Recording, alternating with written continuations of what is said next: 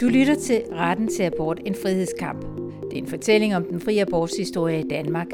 Din værter er altså Sara for og Dorte Chakravarti. Afsnit 7 hedder Et ungdomsoprør. Jeg hedder Dorte Chakravarti. Jeg hedder Sara for og i det her afsnit, som vi har kaldt et ungdomsoprør, skal vi tale om 60'erne. En tid, som var netop i oprør. Og vi skal tale om Dansk Kvindesamfund, som vi jo også har talt om i det første afsnit. Øh, Dansk Kvindesamfund blev etableret i 1871. Dansk Kvindesamfund eksisterer sådan set endnu. Men netop, altså, som vi også har dokumenteret, så var det, er det jo en organisation, der har oplevet øh, lidt kriser og konflikter og indre rystelser. Og i, det gjorde Dansk Kvindesamfund i særdeleshed også her i den her periode i begyndelsen af 60'erne. Og øh, vi har været ude og interviewe Grete Finger Møller, som er født i 1941. Hun er jurist, hun er kendt for at være konservativ politiker. Hun har tidligere været minister og medlem af både Folketinget og kommunalbestyrelsen på, på Frederiksberg. Men det, hun skal tale om nu, det vi skal have hende til at fortælle, det er om hendes ungdomsår. Tilbage til 60'erne. Og ikke mindst så skal hun fortælle os, hvorfor hun overhovedet blev medlem af Dansk Kvindesamfund. Jeg blev student i 61, og allerede mens jeg gik i gymnasiet, synes jeg, at kvinder blev behandlet uretfærdigt. Og jeg vil gerne støtte Dansk Kvindesamfund, men så var jeg alligevel bange for det, fordi, fordi jeg synes, det var sådan nogle, det man kaldte hattedamer. Sådan nogle øh, gamle damer fra borgerskabet. Det er jeg jo selv i dag, men, men dengang oplevede jeg det sådan. Så det ville jeg alligevel ikke.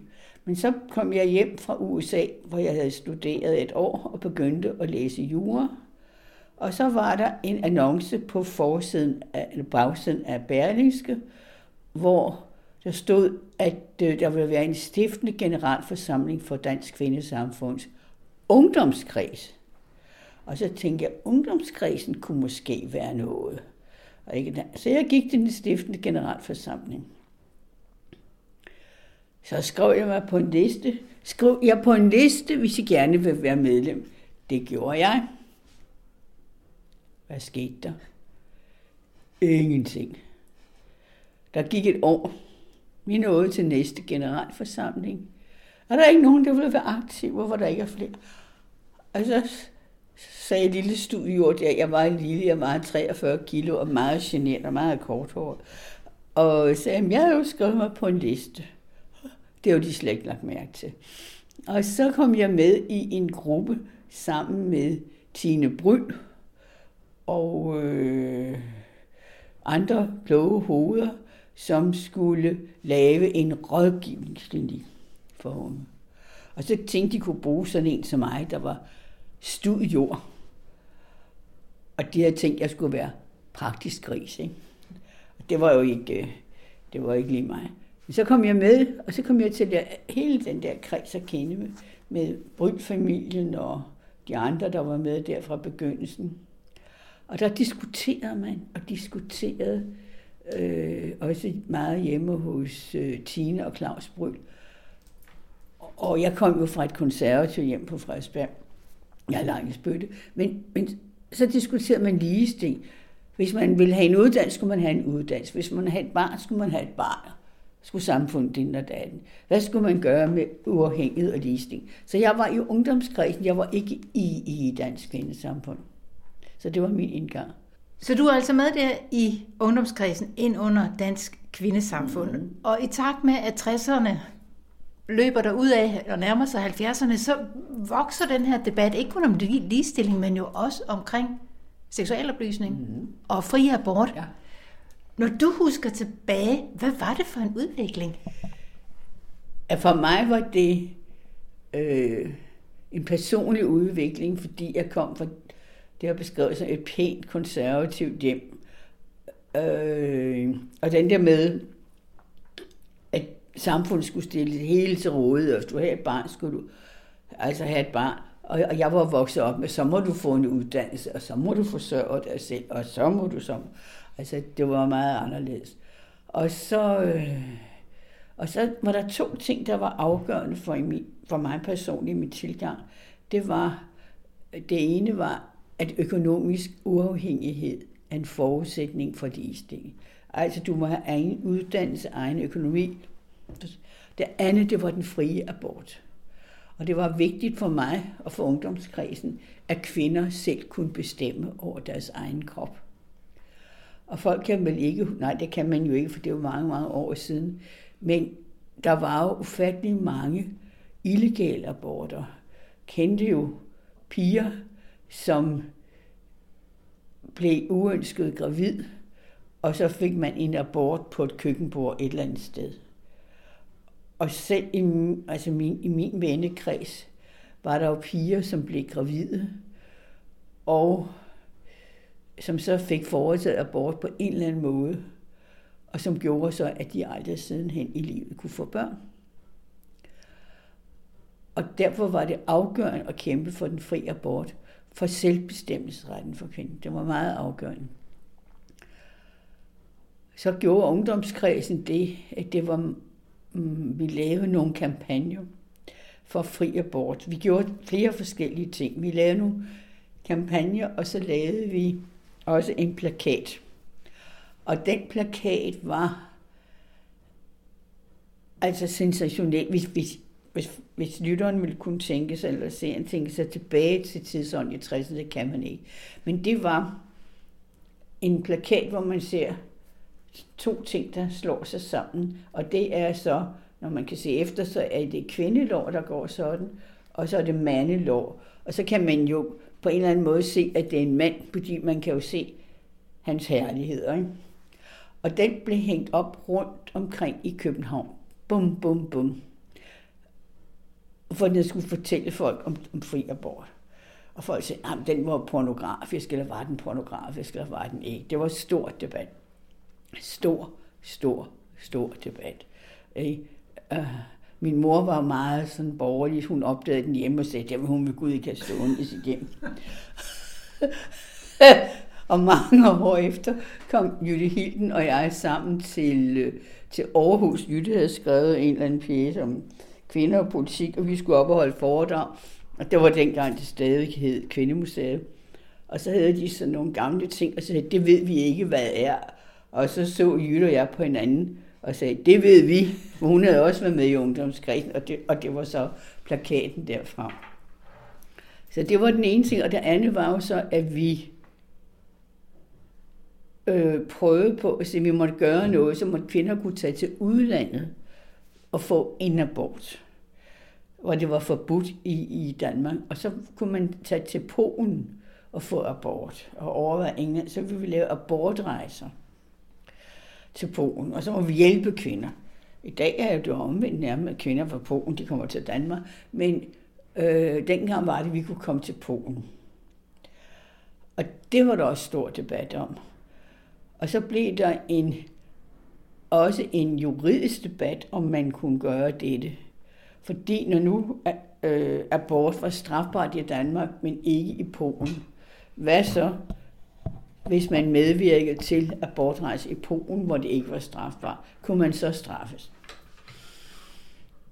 Og det gav en voldsom debat. Dansk Kvindesamfund havde en formand, der hed Natalie Lind, øh, som var venstrepolitiker og øh, blev, blev socialminister, eller var der, justitsminister. Og øh, men så var det, så blev, der var debatten, der var jo Dansk Kvindesamfund var delt, om man skulle have at gå ind for abort, som vi unge gjorde, eller man ikke skulle, og om det var altså øde, man ødelagde liv. Så det var, det var den følelsesmæssige debat. Men så var der jo også en debat, der gik på, at Dansk Kvindesamfund organisatorisk var bygget op, som man havde distrikter, det vil svare til, altså det der i gamle dage hed amter. Så man havde jo distrikter rundt omkring i land, man havde kreds, og så havde man distrikter, kommuner og amter. Og så havde man, og det stod jo så i vedtægteren, hvordan det var. Og så var der ungdomskredsen, som havde en særlig bestemmelse. Og ungdomskredsen, den var, jo blevet, den var vi jo med til at oprette. Fordi da jeg starte med at melde mig ind der, og de, der viste sig, at nogle af de der ældre formøder, de havde sagt der, jamen, vi har jo ikke nogen unge medlemmer. Vi må gøre noget for at få nogle unge. Og hvor jeg tror, at jeg bare læser noget i avisen, der kommer en, yes, nu begynder det. Så havde der jo siddet nogen af dem, der var en, to generation ældre end mig. Hvad skal vi gøre for at få de unge med? Og blandt andet Dis Grus, som jo også var formand for Dansk Kvindesamfund på et tidspunkt, og socialdemokratisk politiker. Og hun havde fået så sin datter Mette Grus til at gå ind i det der. Så de havde forberedt, at vi skulle komme til, vi unge. Og derfor havde man så også fået lavet vedtægterne, så, der, så vi eksisterede som et selvstændigt ungdomskrig. Men da vi så fik den der enorme debat om ja eller nej til fri abort, så havde vi sådan et landsmøde på Nyborg Strand. Og så sagde ungdomskredsen jo, ja, vi vil have fri abort. Og så mente jo hovedforeningen, det kunne vi ikke. Og så sagde de, at vi måtte heller ikke arrangere abortrejser til Polen. Når vi var unge, og øh, som vi jo, dels sagde vi jo så, at, at vi gik ind for fri abort, og vi, vi var også en ungdomskreds. Så vi var ikke omfattet. Det var altså også en vedtægtsdiskussion. Vi var ikke omfattet af reglerne, fordi øhm, fordi vi var en ungdomskreds. Vi var noget særligt. Har man hørt det før eller siden? Ja. Nå, men vi diskuterede. Så blev der også sagt, at vi var øh, politisk venstreorienteret. Og hver gang den debat kom, så gik de rundt, og så pegede de på mig. Og så må jeg jo gå op og sige, goddag, jeg hedder Grete, og jeg er konservativ og i ungdomsgreb. Ja. Så jeg var det borgerlige gissel. Og, øhm, og så stod Natalie Lind, og så sagde hun der fra talerstolen, nej, nej, I må ikke lave, I må ikke arrangere abortrejse. Det kan I ikke, fordi I er bare en ungdomskreds. Og I må have landsorganisationens, hovedorganisationens samtykke til at kunne gøre det. Og så råbte vi, vi er noget særligt, vi er ungdomskredsen. Og så vandrede vi ud i protest. Og når man skal vandre ud i protest, har jeg senere lært fra FN-møder, så skal man gå langsomt. Fordi så fylder man jo mere. Så vi vandrede ud i protest, og raseriet, det var højt. Og vi var alle sammen, vi var meget, meget rasen, Det var, vi var såret og optændt af det, vi troede på. Og så kørte der sådan en debat, hvad gør man nu? Og jeg fik så øh, jeg var altså jurastuderende. Jeg læste med en veninde, og Natalie Lind, nej, hun kan ikke være minister der, hun havde et job i en styrelse under Indrigsministeriet, hvor hun behandlede sager om sikring af døre. Altså, så døre ikke var brandbare. Jamen, det var, og jeg sad som studenter medarbejder i departementet, og sådan skulle sige, de der sager, hvordan går det med dem, eller sådan et eller andet der. Nå, og så fandt hun ud af, så ringede hun til mig privat hjemme hos nogle venner og sagde om Grete Fingermøller. Jeg har aldrig kunnet modstå deres charmerende ansigt. Og kan vi ikke tale om det her? Kan vi ikke tale om det her? Og kunne de ikke blive for dem til at ændre holdning eller blive i, i dansk kvindesamfund? Og, og mine venner, og jeg var der, åh, skal du nu tale med hende? Ja, det tog lang tid. Men, men flertal, de gik jo, de gik så over og dannede individ og samfund. Og jeg besluttede så, at det var ikke noget for mig. Og jeg fik jo også de Mette Gros kom også og sagde, vil du ikke nok blive i landsforeningen, og vil, og vil du ikke nok, og sådan et eller andet. Det var jeg til. Så jeg følte, jeg hørte mere hjemme der. Vi var uenige om det. Og så blev jeg så i landsforeningen, og så kom jeg ind i ledelsen. Og så øh, kom der en meget vidunderlig formand, der hed Grete Munk, som så gik ud, hun gik ud, fordi hun blev borgmester i Roskilde. Og så var jeg på skiferie, med en gammel skoleveninde øh, i Norge. Og det var jo dengang, man ikke havde telefon eller noget som helst, og vi var væk i 10 dage. Og hvis vi var væk, så var øh, de skro stød og begravet. Og så havde de siddet der tværpolitisk, og så havde de fundet ud af, at nu skulle jeg være formand for Dansk Kvindesamfund. Ja. Men, men sidenhen sagde folk, at de syntes, det var efterfølgende klogt, at jeg ikke var gået med i individ og samfund, fordi det var jo, altså som tiden var, jeg, jeg, var ikke, jeg har aldrig været venstreorienteret, så det var venstre, men det var også strukturløst. Så jeg ved ikke, hvor mange år individ og samfund holdt, men nogle af dem, der gik over individ og samfund, sagde så, at de syntes, jeg havde truffet den rigtige beslutning, det var rigtigt for mig. Men som en borgerlig politiker, en konservativ politiker, så har det, det her med at kæmpe for fri abort det, i sidste del af 60'erne vel været noget af et særstandpunkt. Ja. Hvordan blev det modtaget? Jamen, det afhænger af, hvem du spørger, tror jeg. Fordi øh, hvis du øh, spurgte derinde for øh, så har de opfattet, at, at ligestillingsarbejde, ikke i Dansk Kvinde, som Dansk Kvinde, det gamle, det var jo sådan blandet. Altså det var virkelig, du kunne komme ud nogle steder, og der var de altså meget højreorienterede konservative. Så kunne du møde andre, og de var kommunister. Men det, så var der socialdemokrater og radikale. Så det var meget bredt, men selvfølgelig måske med borgerlige, men med færre borgerlige. Men, øh, men, jeg, men så i, for ungdomskredsen, så var jeg sådan, at man skulle vise frem, at vi ikke er alle venstre og orienteret. Og så senere hen bliver jeg så vist frem som, altså, øh, der er også borger, borgerlige øh, øh, feminister. Men jeg tror, jamen så har været et mindretal, men, men, øh, men, øh, men jeg troede på de der ting, fri abort og økonomisk uafhængighed.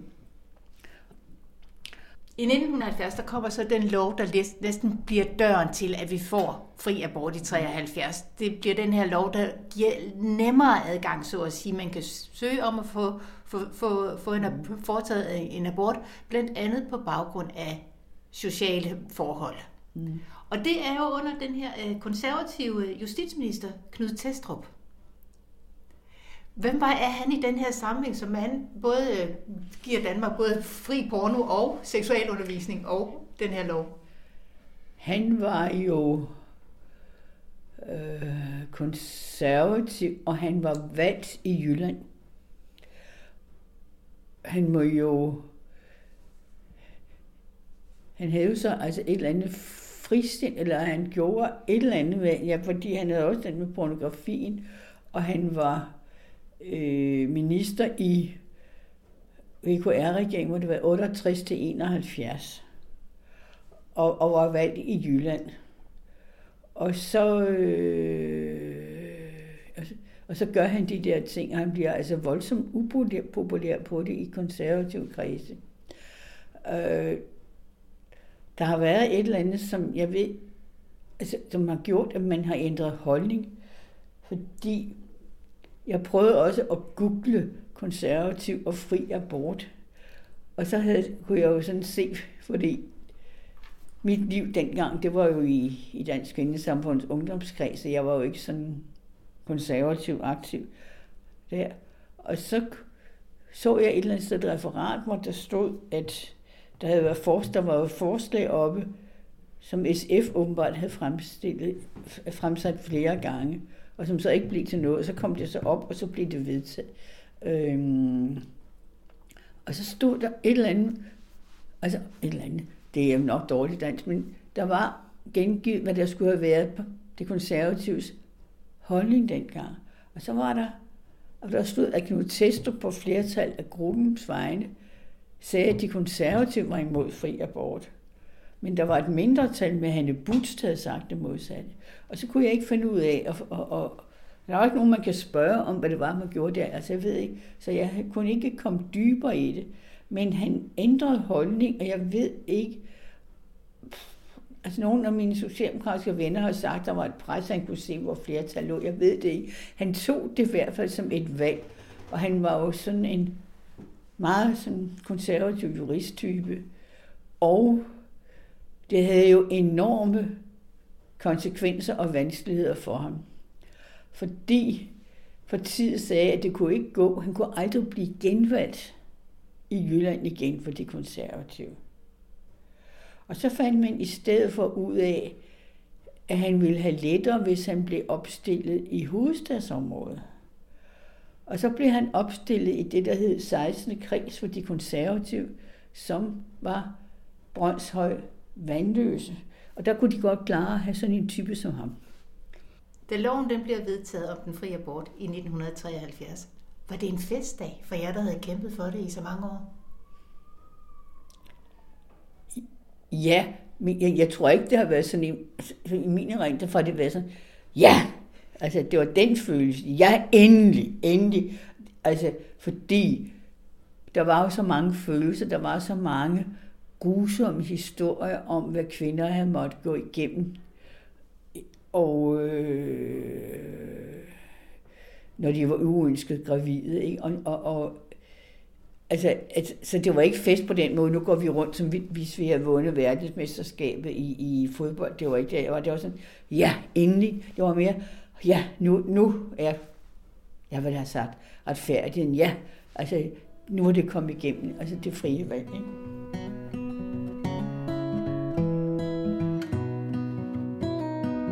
Endelig. Retfærdigheden skete. Danmark fik den frie abort. Lige for at gøre et par ting klart, lidt sådan øh, lærer, overlærer her. Knud Testrup. Ja. Han var justitsminister fra 1968 til 1971 i RKV-regeringen. Knud Testrup var, som sagt, konservativ. Og det er jo ret interessant, fordi vi ved jo også, at i den her periode blev pornoen frigivet blandt andet. Og der er jo nogle af de her idéer om, hvad, altså vi har jo vi har nogle idéer om, hvordan konservative politikere er i dag, og det er jo bare ret interessant igen at få de her forestillinger rystet lidt, også af Grete Fingermøller. Øhm, I 1970, der gennemfører øh, Knud Testrup denne her udvidet adgang til abort, som vi også taler med Grete Fingermøller om. Og det er jo samme år, som seksualundervisningen bliver obligatorisk. Så igen, der sker virkelig, virkelig meget. Alt det, vi sådan set har talt om i alle foregående afsnit, lige pludselig altså det er jo, vi ved jo så fra foregående afsnit, at det var en lang kamp, men pludselig er der nok en følelse af, at det hele eksploderer og sker på en gang. Udvidelsen af den her adgang til abort består blandt andet i indførelsen af den sociale indikation, som også var det, mellemkrigstidens aktivister arbejdede for og pressede på for, men altså ikke lykkedes med. Det sker i 1970. Og nu læser jeg helt tørt og overlæreragtigt op fra lovteksten. Tilladelse til svangerskabsafbrydelse kan gives, når svangerskabet, fødslen eller omsorgen for barnet må antages at ville medføre en alvorlig belastning af kvinden, som ikke kan afværges på anden måde. Således at det er hensyn til kvinden til opretholdelsen af hjemmet eller omsorgen for familiens øvrige børn, må anses for påkrævet, at svangerskabet afbrydes. Ved afgørelsen tages der hensyn til kvindens alder, hendes arbejdsbyrde og hendes personlige forhold i øvrigt, samt til familiens boligmæssige, økonomiske og helbredsmæssige forhold. Ja, og det her, det bliver betragtet som, altså nu åbner man bare ladeporten. Det her, det er så godt som fri abort, bliver det betragtet som af mange. Når det så alligevel ikke er fri abort, så er det fordi, at selvom man kan argumentere både med sygdom og med hjemmets øh, beskaffenhed og antallet af børn og alder og mange forskellige faktorer, så skal man lige omkring egen læge, og man skal lige omkring møderhjælpen. Så man går ikke bare ind og får foretaget sin fri abort. Men det betyder jo, den her lov, vi får der øh, under Testrup, simpelthen, at det bare bliver langt nemmere at få, øh, få et ja til at få foretaget en abort. Plus, hvis man var fyldt 38 og eller havde fire hjemmeboende børn under 18 år, kunne man faktisk opnå abort uden særlig tilladelse. Ja. Så det her, det er jo helt, helt nye toner af takter. Så det, du siger, Sara med Testrup, det er, at vi får den her udvidet adgang til abort. Vi har fået seksualoplysning og undervisning i skolerne. Obligatorisk. Og obligatorisk ovenikøbet. Og vi har også fået fri øh, hvad hedder det, pornografien. Er slået løs. Billedpornografien. Alt. Ja. Kaos og Ragnarok. Kaos og Ragnarok, takket være en øh, konservativ justitsminister. Og det kan man godt forstå. Vi kommer ikke til at tale særlig meget om det. Øh, men hvis vi ikke bare skal sidde og grine af det her med kaos og Ragnarok, så kan man faktisk godt forstå, at det her, det er, og nu siger vi det, som vi har sagt det så mange gange i den her serie, det her, det er vildt. Det er virkelig stort. Fordi det er jo et normbrud. Det er et brud med alt muligt, der har eksisteret tidligere, som ting, vi taler om, ting, vi gør, og, eller i særdeleshed ikke taler om, og ikke gør lige pludselig. Så kan man en hel masse. Det her, vi har talt om seksualmoralen, som vi diskuterede i første afsnit, pludselig er det her med at tale, altså det her, hvor i første afsnit talte vi om, her, det ligesom bare så vildt, at man overhovedet kunne pipe om den. Pludselig er netop, som du siger, billedpornografien sluppet fri, og der er bare rigtig meget porno og sex og halløj og kaos og ragnarok. Og det, altså igen, vi kan jo så, så se i vores det vi har prøvet at dokumentere i løbet af den her podcast, er jo, at det er en lang udvikling, men det er netop, som jeg også sagde før, det føles jo som en, et, et, et pludseligt, en kæmpestor eks, eksplosion, et skred, et enormt skred, som du siger. Ja, og det er netop det der med ting, man har pippet om. Jeg vil bare sige, nu står folk altså med mikrofonen, og de råber, og det gør de alle steder. Man kan ikke åbne en avis, en af de her gamle aviser fra 68, 1969 og 70 frem til 73, uden at det handler om et af de her emner. Pornografi, fri abort, øh, antallet af børns seksualitet. Det er alle vegne. Og selvfølgelig er der jo altså så også nogen, der bliver nødt til at trække bremsen og sige, det her, det er for meget, det er for samfundsomstyrtende, det ødelægger familierne. For det her, det betyder jo, den her nye lovgivning, begyndende med pornografien, at vi får et helt nyt parti i Danmark, og det er det parti, vi i dag kender som kristendemokraterne, som på det tidspunkt er Kristeligt Folkeparti. Det bliver altså et stort parti. Der er rigtig mange, der melder sig under de her faner, hvor man vil bekæmpe alle de her nye lovtiltag. Så det er bare lige for at slå fast, ja, der sker en masse nye ting, men der er også nogle stærke, stærke fronter, der står over for hinanden, og de står på hver sin side af det, vi godt kan kalde for en enorm generationskløft. Og nu skal vi lige høre et lille bitte lydklip her, fordi øh, Dansk Kvindesamfund, der er jo virkelig gang i butikken, så at sige. Man går fra at være modstander af fri abort til faktisk i 69 at sige, okay, okay, der er måske noget fornuft i det her. Lad os, øh, lad os gå med på den her bølge. Og øh, så holder man et dansk kvindesamfund et møde på Nyborg Strand. Danmarks Radio er på pletten. De laver en optagelse, og der kommer følgende reportage. Vi kan ikke vise jer billederne, men vi kan i hvert fald afspille lyden. Dansk Kvindesamfund arbejder i dag for kvindens frihed og ligeberettigelse, fremgik det af to resolutioner på landsmødet i Nyborg i dag. Med 223 stemmer mod 62 gik Dansk Kvindesamfund ind for, at der bliver fri adgang til abort.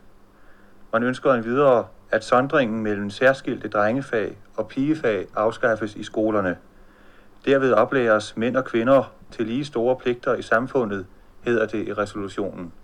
Det var så i 1969, at øh, Dansk Kvindesamfund blev enige om de her resolutioner.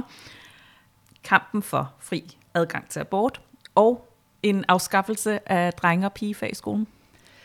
Og øh, altså 1969, det er godt nok før både du og jeg er født, ikke? men altså, det er jo ikke piv gamle dage og middelalderen, vi er tilbage i. Jeg vil bare sige, nu ligger vi det her, vi ligger et link på vores Instagram-profil, så man kan se det her, for man bliver nødt til at tage billedsiden.